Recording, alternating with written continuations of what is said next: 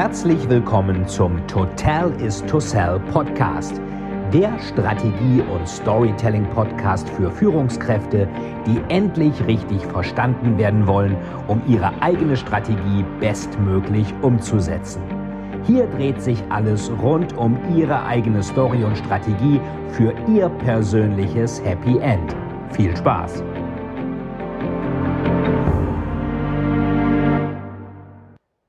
Herzlich willkommen zu einer neuen Folge des Total is to Sell Storytelling Podcast. Und heute schauen wir uns an, warum es besser sein kann, sich hinterher zu entschuldigen, als vorher um Erlaubnis zu fragen. In der Unternehmensberatung sagte mir mal ein Seniorpartner, ähm, man müsse eigentlich gar nicht immer alles perfekt haben, sondern könnte auch was verkaufen, was noch nicht ganz fertig ist. Und dann, bis der Kunde sich entschieden hat, ist es fertig aber man hat dann schon mal praktisch das Okay des Kunden und bis der soweit ist, ist das Produkt auch soweit. Und das ist ja ganz oft in Deutschland so ein Riesenproblem, dass wir unheimlich lange an irgendwelchen Sachen rumdoktoren und es dann eigentlich schon zu spät ist und die Innovation von einem ganz anderen Unternehmen dann schließlich gemacht wurde. Zum Beispiel, äh, Beispiel ist das Faxgerät, das wurde ja in Deutschland erfunden, von Xerox vermarktet. Die CD-ROM ähm, ist auch eine deutsche Erfindung und äh, ist dann von Sony vermarktet worden, soweit ich weiß. Oder auch MP3 wurde schon 1982 vom Fraunhofer Institut erfunden, um große Datenmengen zu komprimieren und ist dann natürlich in die äh, Streaming-Technologie mit iPhone, äh, mit dem iPod und iTunes dann gekommen und Apple hat es wirklich gut vermarktet. In der Start-up-Branche sagt man immer so schön, wenn du mit deinem Produkt endgültig zufrieden bist, dann warst du nicht gut genug äh, nicht schnell genug. Also wenn du mit deinem Produkt abgrundtief zufrieden bist, dann warst du nicht schnell genug. Und äh, das ist oft so, man nennt das ja im Silicon Valley so schön Minimum Viable Product, also das minimal überlebensfähige Produkt. Manchmal ist es einfach besser, das rauszuhauen, zu gucken, wie es funktioniert und dann schon mal der Erste zu sein, weil dann ist man die Nummer eins positioniert im Kopf des Kunden. An die Nummer eins erinnern wir uns. Wir hatten schon das Beispiel, wer war der erste Mann auf dem Mond? Wissen wir. Wer war der zweite? Wissen wir nicht. Von daher, ähm, da lieber etwas schneller sein ähm, wenn ich jetzt meinetwegen bei meinen Büchern, die ich schreibe, ob Thriller oder Sachbücher, die erst abgeben würde, wenn ich restlos zufrieden wäre, dann wäre ich nie über Seite 5 oder Seite 2 hinweggekommen, dann gäbe es keine Bücher. Da müssen sich die Leser halt auch fragen, was wollen sie lieber? Ein Buch, was vielleicht noch in einigen Parts überarbeitungswürdig wäre, wo man immer noch was optimieren kann, kann man ja immer, weil irgendwie die Zeit sich ändert, Themen sich ändern, Sachen nicht mehr aktuell sind oder ein Buch, was man wirklich schön lesen kann. Da kann ich euch nur raten, seid da nicht zu überperfektionistisch. Besonders Frauen zögern oft dabei, Dinge einfach dann mal rauszuhauen und denken immer noch, das muss noch rein und das muss noch rein und das. Ich sehe das auch bei vielen Studenten an der Hochschule, die dann irgendwie sagen, ja und ich weiß nicht und die Bachelorarbeit und schwierig und das muss doch auch noch. Ich weiß gar nicht, wie ich es machen soll. Sage ich einfach anfangen. Zum Handeln gibt es keine Initiative. Einfach loslegen. Das ist wie beim Sport. Wenn ich lange überlege, oh, soll ich jetzt noch zum Sport? Ist es nicht zu spät? Regnet es nicht draußen? Ist das nicht zu umständlich? Lohnt sich ja eh nicht mehr. Die machen eh in einer Stunde zu.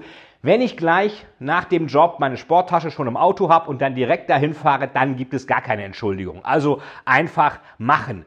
Und Bill Gates, den kennt jeder, den Gründer von Microsoft, dem ist diese grüne Banane-Technik gelungen, ähm, als er ähm, praktisch in den 80er Jahren, da kam ja äh, Ende der 70er kam der erste Apple PC auf den Markt. So, und das war ein Personal Computer, der eben nicht mehr so riesig groß war wie die früheren Modelle. Digital Equipment Corporation war damals Marktführer für Minicomputer. Minicomputer waren aber so groß wie ein Kühlschrank. Und Apple hat den ersten PC erfunden Ende der 70er. Das hat Steve Wozniak, der Partner von Steve Jobs, den hat, der hat den zusammengeschraubt. So, und dann gab es ja noch IBM. IBM war auch ein großer Computerhersteller, allerdings auch so große Büromaschinen. International Business Machines. Was dachte sich IBM? Moment mal, wenn jetzt irgendwelche PCs kommen, die viel kleiner sind, was kauft man lieber? Ein PC, der auf den Schreibtisch passt oder ein Computer, der so groß ist wie ein Kühlschrank? Ja, die Frage kann sich jeder selber beantworten. Also hat IBM auch angefangen, Personal Computer zu machen. Jetzt hatte Apple für seine Computer ein eigenes Betriebssystem IBM aber nicht. Und sie wussten auch nicht so recht, wie mache ich das. Also mussten sie jemanden finden, der ein Betriebssystem programmieren kann. Und sie kamen dann auf Microsoft und kamen dann auf Microsoft zu und sagten, hier könnt ihr uns ein Betriebssystem programmieren. Oder habt ihr vielleicht sogar schon eins? Was hätte ein vorsichtiger Mensch gesagt? Äh, nee, haben wir nicht. Können wir irgendwann mal machen, mal gucken. Das dauert aber. Was hätte IBM gesagt? Okay, wir suchen uns einen anderen. Was hat Bill Gates gesagt? Klar haben wir das. Machen wir für euch. Ja, wann könnt ihr es liefern? In vier Wochen? Äh, ja, in vier Wochen. Hatte Bill Gates ein Betriebssystem? Nein, hatte er nicht. Ähm, es gab aber, äh, sie haben dann ja am Ende MS-DOS gemacht, Microsoft Disk Operating System, aber ähm, sie hatten derzeit wirklich noch keins. Ähm, die haben sich allerdings auch nicht groß äh, Gedanken über das System und dessen Programmierung gemacht. Sie haben erstmal alles dran gesetzt, den IBM-Managern ihr System, das noch gar nicht fertig programmiert war, so gut es ging, zu verkaufen. Und das hat funktioniert. IBM hat gesagt, machen wir, toller Deal. Das war ein Deal über zweistelligen Millionenbetrag damals und führte allerdings dann, wie unschwer zu erraten, zu einem Luxusproblem. Microsoft hatte, als IBM dem Deal dann endlich zustimmte, kein Operating-System. Und zufällig kannte Bill Gates einen Computer-Nerd, der gerade ein eigenes Betriebssystem programmiert hatte. Das hatte den schönen Namen QDOS, Quick and Dirty Operating System. Also schnell und schmutziges Operating System. QDOS, Quick and Dirty Operating System. Und das hat, da hat Bill Gates gefragt, du, können wir das kaufen? Äh, ja, was zahlt ihr denn? Ja, wir zahlen dir 40.000 Dollar. Da sagte der, boah, das ist aber viel für das QDOS-System. Klar, mache ich. Das haben sie genommen, etwas umprogrammiert und es in MS-DOS umbenannt. Von QDOS in MS-DOS, Microsoft ähm, Disk Operating System, kennt jeder. Und das haben sie dann an IBM wahrscheinlich für den hundertfachen Preis verkauft. So, das muss man jetzt äh, auch nicht unbedingt ethisch korrekt finden, weil am Ende haben sie ja diesen QDOS-Gründer so ein bisschen übers Ohr gehauen. Der hätte es ja auch verkaufen können. Problem ist aber, der hatte zwar das Produkt, aber den Kundenkontakt nicht. Das beste Produkt bringt nichts, wenn es gegenüber dem Kunden nicht kommuniziert wird. Man kann also diese Management-Ethik durchaus so ein bisschen in Zweifel ziehen, aber trotz allem ähm, ging damit der Siegeszug von Microsoft los, denn die haben sich auch das Recht äh, äh, erbeten im Vertrag, dass sie auch andere Hersteller mit diesem System ausstatten können.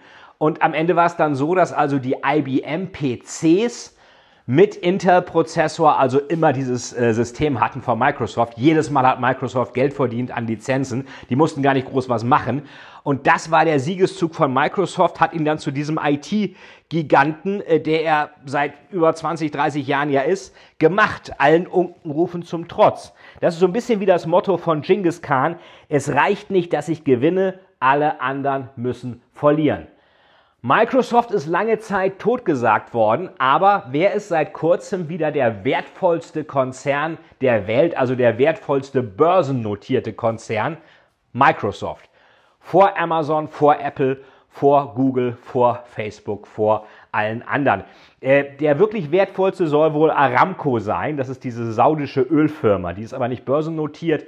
Die soll seit langer Zeit an die Börse gehen. Man kann sich da wohl nicht so ganz einigen, wie das vonstatten geht. Das Ding wäre noch um einiges größer. Das heißt, es ist manchmal besser, eine grüne Banane als eine gelbe Banane zu kaufen, denn die grüne Banane kann ja gelb werden, bis sich dann der Kunde entschieden hat. Wenn ihr eine gelbe Banane verkauft und der Kunde braucht lange für die Entscheidung, ist die Banane irgendwann braun. Und die möchte der Kunde vielleicht erst recht nicht haben. Macht man Fehler, wenn man schnell ist? Ja, natürlich macht man Fehler. Fehler können auch Schurken in einer Story sein, die man eben als Hintergrundstory zu sich erzählen kann und sagen, hier, das habe ich überstanden, das habe ich gemacht, das habe ich hingekriegt. Ich meine, wenn ihr jetzt ein Unternehmen gründet und ihr wollt jemanden einstellen, wen nehmt ihr lieber? Jemanden, der sagt, ich habe nie Fehler gemacht, immer alles toll, super, oder jemanden, ja, ich bin ein paar Mal auf die Schnauze gefallen, aber ich bin immer wieder hochgekommen und bin jetzt stärker geworden als je zuvor. Wir wollen doch jemanden haben, der auch schon mal so ein bisschen nicht nur Schönwetterkapitän war, sondern eben auch ähm, einiges bisschen Lernen durch Schmerzen gemacht hat. Von Lou Gerstner, dem früheren CEO von IBM, ist bekannt, ähm, dass der mal ganz interessante Statement gemacht hat. Da war ein Mitarbeiter, der hat also einen Fehler gemacht und 500.000 Dollar versenkt. Also schon eine ganz schöne Menge, eine halbe Million versenkt. Und ähm, dann wurde ihm gesagt, dem Lou Gerstner, ja, den musst du doch feuern. Nee, den feuer ich nicht, sagte er. Warum feuerst du den nicht? Ja, ich habe gerade 500.000 Dollar in diesen Mitarbeiter investiert, in seine Ausbildung. Den Fehler macht er nie wieder. Davon will ich doch profitieren, nicht die Konkurrenz. Und da hat er natürlich recht, weil am Ende würde sonst die Konkurrenz einen Mitarbeiter, der einen bestimmten Fehler nicht wieder machen würde, bekommen. Ausbildungskosten von 500.000 bleiben aber dann an IBM hängen. Da hat Lou Gerstner gesagt, nein, das mache ich nicht. Und deswegen ähm, hat er diesen Mitarbeiter behalten.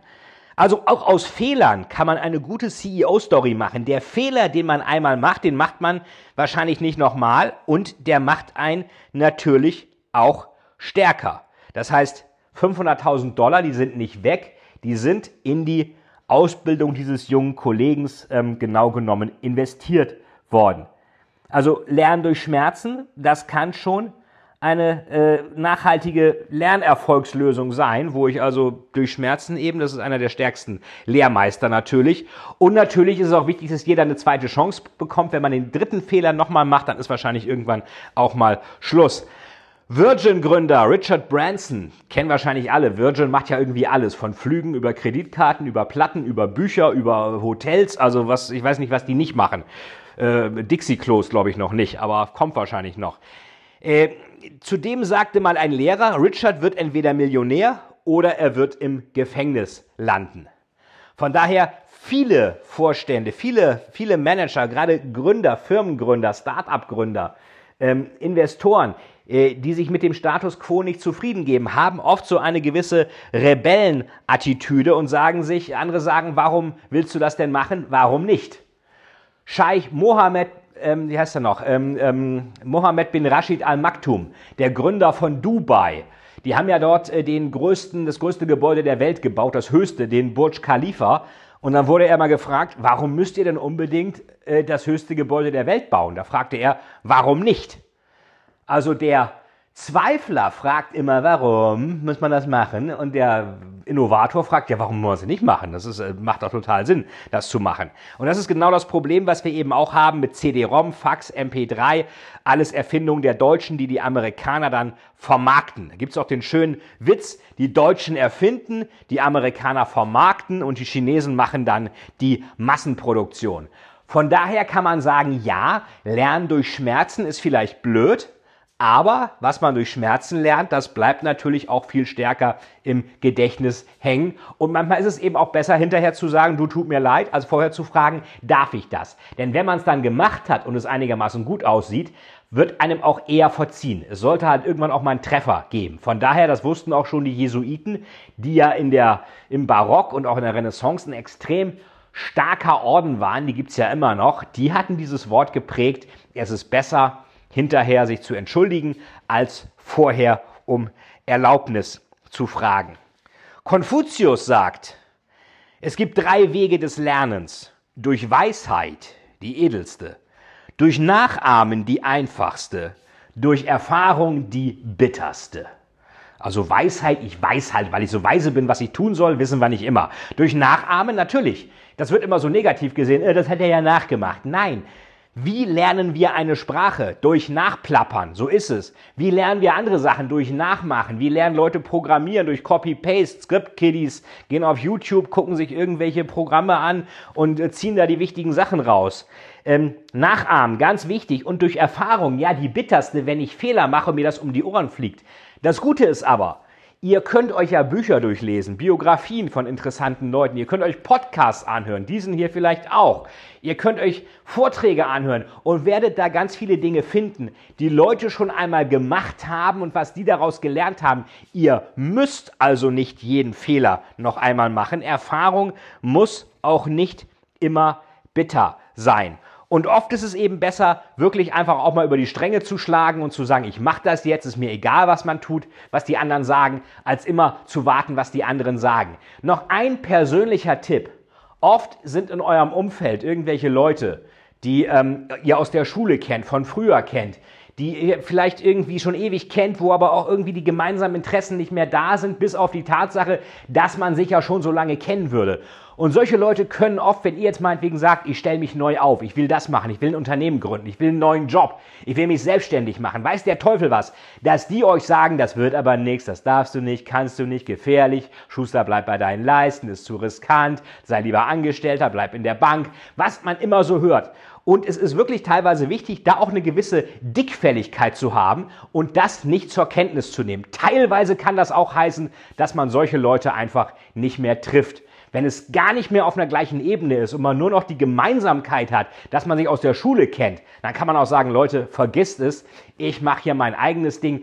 Die meisten Leute werden es nicht verstehen, wenn man neue Sachen machen möchte. Die wollen an ihrem Kosmos bleiben, das ist ja auch wunderbar, aber sie sollten vielleicht nicht die anderen davon abhalten. Es gibt ja den schönen Spruch, der, der sagt, etwas ist unmöglich zu machen, sollte nicht die anderen dabei stören, die es machen. Und das machen viele einfach und vor allen Dingen, wenn man an etwas glaubt und durchziehen möchte und da eine gute Story auch für entwickelt, man muss erstmal selber dran glauben. Und das ist schwer, weil man natürlich selber an sich zweifelt. Wenn man sich dann auch immer Leute ins Boot holt, die noch mehr zweifeln, dann ist das Projekt eigentlich schon beerdigt, bevor es überhaupt entstanden ist. Von daher ist es auch ganz wichtig, da eine gewisse Seelenhygiene zu haben und zu überlegen, mit wem umgebe ich mich eigentlich, wenn ich etwas Neues am Markt machen will, was Neues ausprobieren will, meine eigene Story neu erzählen will, meine eigene grüne Banane verkaufen will. Und da kann es manchmal auch helfen, wirklich zu sagen, mit den Leuten umgebe ich mich und mit den Leuten nicht mehr. Bruce Lee, Michelangelo, Steve Jobs, die sagten alle, es geht nicht immer darum, Dinge anzuhäufen, es geht auch darum, Dinge wegzulassen. Und irgendwelche Leute, die vielleicht früher mal Freunde wären, aber im Moment waren, aber im Moment nichts anderes machen, als einen von den eigenen Zielen abzuhalten und da irgendwie Sand ins Getriebe zu streuen, von denen muss man sich wahrscheinlich auch, so böse es klingt, trennen. Es geht nicht immer nur darum anzuhäufen, eine gute Story und auch ein gutes Projekt lebt ganz besonders stark vom Weglassen. Reduced to the max.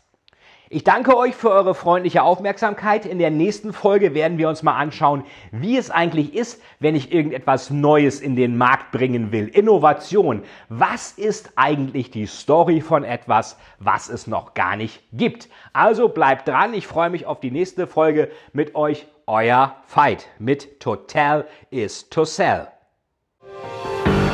Vielen, vielen Dank, dass Sie wieder bei dieser Folge mit dabei waren. Wenn Ihnen die Folge gefallen hat, würde es mich sehr freuen, wenn Sie mir eine Bewertung bei iTunes hinterlassen, damit ich sehen kann, ob Ihnen diese Folge geholfen hat und damit ich noch mehr Menschen bei ihrer Story unterstützen kann. Jetzt wünsche ich Ihnen noch einen erfolgreichen Tag und wir hören uns beim nächsten Mal. Ihr Veit Etzold.